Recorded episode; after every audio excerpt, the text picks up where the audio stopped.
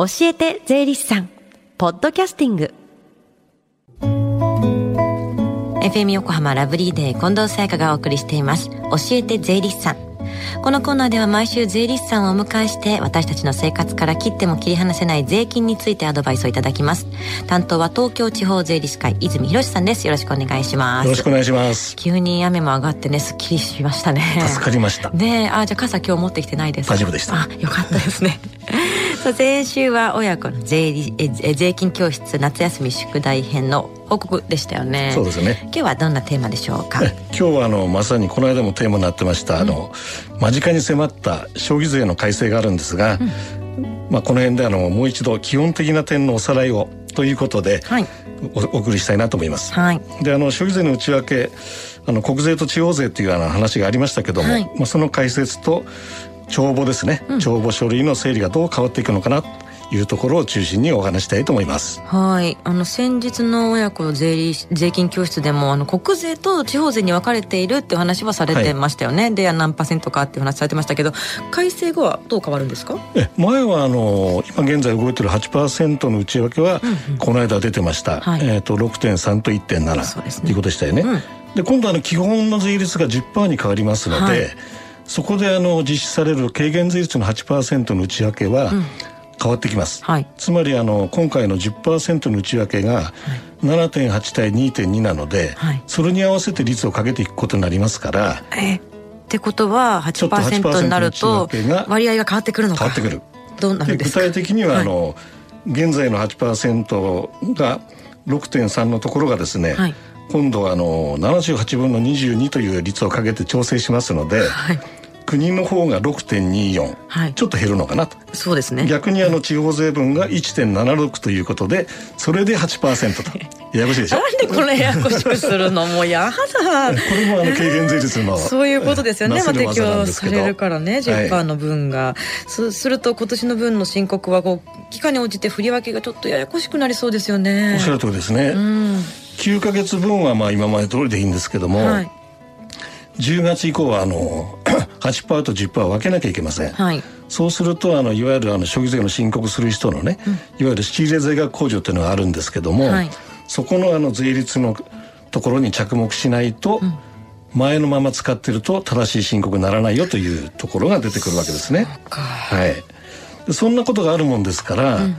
いわゆるあのこれからは特に帳簿と書類に何を記載しなきゃいけないかということを改めてもう一回確認していただきたい。ということになるわけです。はい。でもあの以前もちょっと触れましたけども、うんうん、脅かすわけじゃないですがちゃんとしとかないと、実際の消費税の申告するときに怖いことになるよというところをもう一度再確認したいなと思います。大変なことになりますからね、はい、でまあ帳簿書類の記載っていうのは事業をやってる以上は基本だと思うんですけどもちょっと面倒ではありますよね。ありますよね。本当にあの事業所得者にとっては面倒だと思いますけども、うん、はい。じゃちょっとおさらいしていきましょうね。はい、であの今年の9月30日までは次のものをあの帳簿に書いてくださいというところからお話します。はい、まずあの取引先の相手方の氏名名称、うんうん、お名前ですね。からいつ取引したの？年月日、うん、それから何を取引したの？どんなものを買ったの？ということの内容、はい、それから当たり前ですが金額が大事になります。これをあのこの4つを9月30日まではちゃんと書いてるかなっていうところをもう一度確認してください。うん、まあこれ全て必要ってことですよね。はい、うん、書けることなく全部ね。そうなんですね。で今帳簿なんですけども、はい、じゃああの帳簿に書く前に相手との間に請求書やり取りしますよね、はいはい、そこのところのおさらいも大事なので、うん、ちょっと項目を上げていきたいと思います、はい、まあ、請求書を発行する人の氏名、うん、名称それから取引年月日、うん、月日だけじゃダメですよ。年月日ね、はい、それから取引の内容何を買ったのというところですね、はい、それから金額が当たり前ですね、うん、から請求書を受け取る方の名前名称、うんうん、これはっきり書いてください、はい、決してあの上様はやめてくださいね。あ領収書の、ね、上様ってありますよね、はい、名前が上ならいいけどっていう話になります。ややこしいですね。で10月1日以降は、はい。で10月以降はあの今まで今申し上げたもののほかにプラスする項目があります。うんうん、でこれはあの請求書のところでですね、うんうん、8パーと10パーに分かれますよね、はい、その可能性ありますよね、はい、ですからその時に軽減税率対象のあの品物である旨を、あの補足してくださいということ、うんうん、それから税率ごとに合計を出してください、はい、ちょっと面倒なんですがこの手間が加わります、はい、であの軽減税率の対象の品物である旨というのはね、うんうん、これはあの申告する納税者の方が自分であの適当な記号でいいですから、うんうん、それはあの右横かな、欄外あたりにちょっと表示してもらえばいいですよと、うん、こういう取り扱いですね。まあでも当然記載項目っていうのは増えますよね。増えますね。はい、他に注意するポイントはどんなところになりますか？そうですね。あのちょっと補足をしますけども、うん、この請求書の中でね、うん、あの同じ請求書の中で商品を税率ごとに区分して区分した商品が軽減税の対象であることを表示する。はい。それからあのそうじゃなくて面倒だから、税率の異なるごとに請求書を分けちゃって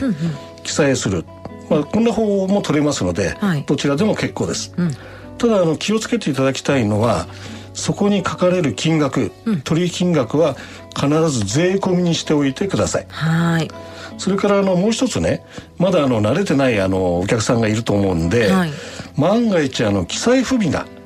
そういったあの請求書を受け取ることもあると思うんですよね。はいはい。その場合にはもうそのままにしないで、うんうん、もらった人がこれはあの確認した上で、軽減税率なのかどうなのかということを自分で保管記にしておいてください。それでもあの今の経過のところでは大丈夫です。なるほど。はい、まあそういうミスもまだたくさんあるでしょうしね、みんな慣れてない考えられますよね。ねはい。でまあ先ほどあの帳簿が不備があったりするとちょっと怖いことになるっていう話ありましたよね。そうですね。決してあの脅かしじゃないんですが、うん、やはりあの正しい申告する上では、はい、正しい帳簿があの大前提ですねそれはあのお分かりいただけると思うんですが、うん、特にね、うん、所得税じゃなくて消費税の申告においては特に気をつける必要があるということなんですね。はい。はい、で万が一今あの申し上げたようなあの記載事項が全く不備だとか、そういったものが書かれてないと、これ消費税の申告するときに所得税でいうあの必要経費に当たる部分、はいはい、いわゆるあの仕入れ税額控除というんですけども、うんうん、それが全くあの税務調査等で認められないケースが出てこないとも限りません。ゼロになっちゃったらねもう全然あの引くもの引けないで大きな金額を納めなきゃいけないってことあるでしょ？ですよね。そこが怖いので、うん、あの決してあの脅かしてるわけじゃないんですけども、うん、細心の注意を払っていただきたいということになります。はい。またあの書いていても、うん。申告する上で、はい、その帳簿は規定の年限保存しとかないと、結果的に同じになりますので、うんうん、きっちり年分ごとに整理を、保存をしておいてください。これも付け加えておきたいと思います。なんか3年ぐらい持っとかなきゃいけないんでしたっけ？帳簿は帳簿処理は5年です。5年か。はい。お間違いないようにお願いいたします。気を私がすでに間違えてる。危ない、えー、普段の手間がねいかに大事かということだと思います。はい、うん。で、はい、9月までにね今一度見直さないといけないですね。でまたあのそういったようなことも踏まえましてね、うん、あの整理していく中で確認していく中で、はい、ちょっと危ないなと思ったら、はい、遠慮なく税理士の方に相談することをお勧めしたいと思います。はい、でまたあのこんなこともこの時期なんで、うん。来週もちょっとシリーズじゃないんですけども、はい、あの消費税の特に軽減税率についてまあ、あの食料品がどうのこうのって今言われてるでしょ、はい、その辺のあの間違いやすいっていうか、うんうん、ちょっと戸惑いやすいようなケースをちょっとあのピックアップして続けてお送りしたいと思いますので、うん、来週もお聞きください。よろしくお願いします。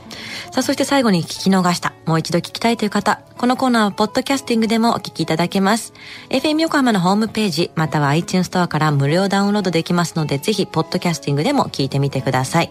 番組の Facebook にもリンクを貼っておきますこの時間は税金について学ぶ教えて税理士さん今日のお話は消費税改正に向けてのおさらいでした泉さんありがとうございましたありがとうございました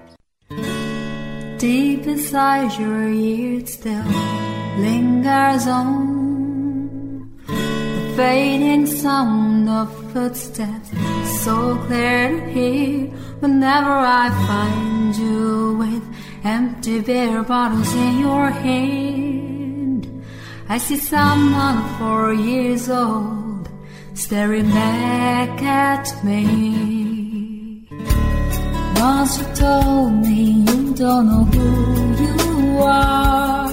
There are pieces of you lost somewhere along the way. You've been searching hopelessly in a wrong place. Cause they have always been with you the very start. So many years you haven't been yourself. For many years you've struggled with your own shadow.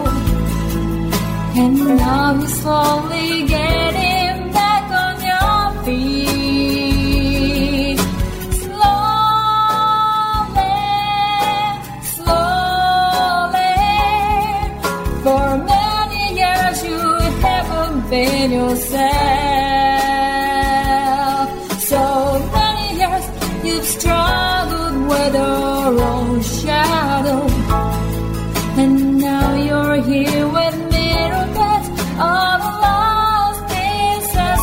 another.